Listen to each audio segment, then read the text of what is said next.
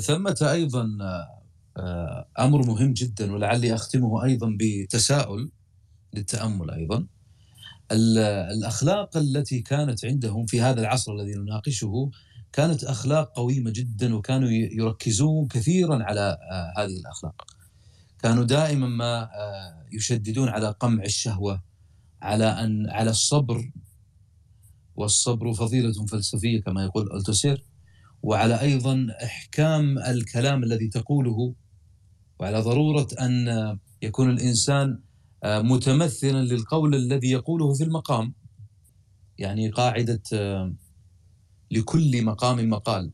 هذه قاعدة أيضا كانت عندهم وهي قاعدة أخلاقية. كانوا دائما ما يريدون أن يحكموا العقل والعقل عندهم هو نفس العقل عند سبينوزا بمعنى كيفية تغليب لنقل الأدوات المادية على الرغبات الشهوانية الغيبية الفردية. فالعقل هنا يصبح أداة اجتماعية. نستطيع من خلالها أن نضبط النفس أو نضبط الفرد. فكانوا أيضا دائما ما يرددون الحديث وهذا تجدونه حتى عند كبار الفلاسفة الحديث عن شرفهم ومن هم أيضا. والحديث أيضا عن الأرض التي ينتمون إليها الوطن بلغة معاصرة. كانوا آه، يشددون على مسألة آه، ضرورة نفي الكاذب. من يثبت عليه أنه يكذب لابد من يف من نفيه. هذه كانوا دائما. كيف تتعرف على هذه في أشعار هوميروس؟ أشعار هوميروس مهمة جدا في هذا.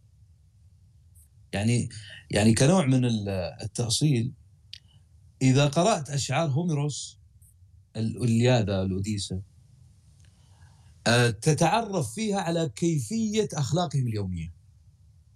وهذا مهم جدا حتى تعرف كيف بنيت أيضا صورهم الذهنية لنقل كيف فكروا. الآن هناك تساؤل آه، يبنى على كثير مما قلناه هناك واقع آه، لنقل ديموغرافي. لنقل الأرض نفسها الأرض نفسها التي عاشوا فيها. على كل ما قلناه الآن. وهذه كانت تحديدا أثينا لنقل نركز على أثينا باعتبارها هي الاسم الأبرز في ذلك الوقت و, و يعني يعني أيضا نستطيع أن نمده على غيرها من المدن. لاحظ أن هذا الواقع عندهم أثر على الفكر الفلسفي والفلاسفة أيضا. واقتنعوا بأفكار كبيرة جدا. وأيضا هذه الأفكار كانت مهمة جدا في تأصيل ما لديهم هو التساؤل الآن ما علاقة الأرض بالفكرة؟ ما علاقة الأرض بالفكرة؟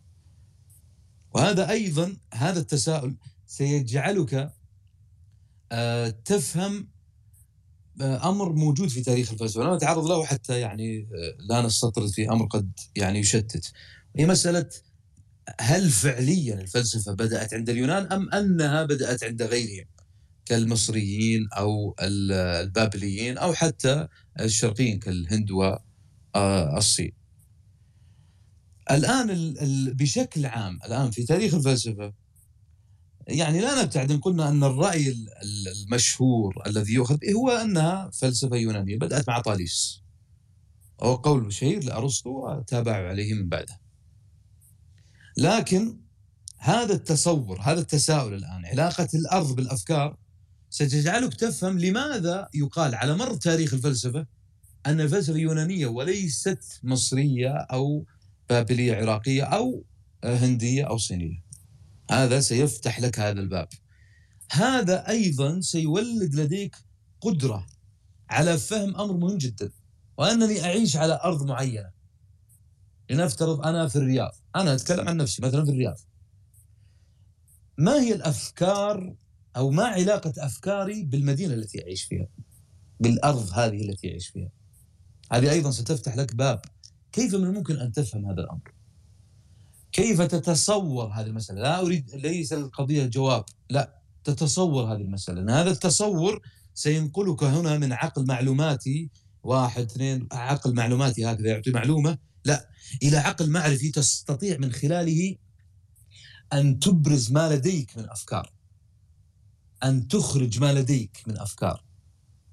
أن تتأمل القضية وتتوسع فيها. قد يبدو في الوهلة الأولى أن القضية لا تستحق. ثم ماذا؟ إذا كنت مثلا أسكن في الرياض أو في جدة أو في الكويت أو ما ثم ماذا؟ ما علاقة هذا بأفكاري أفكاري هي أفكار. لا.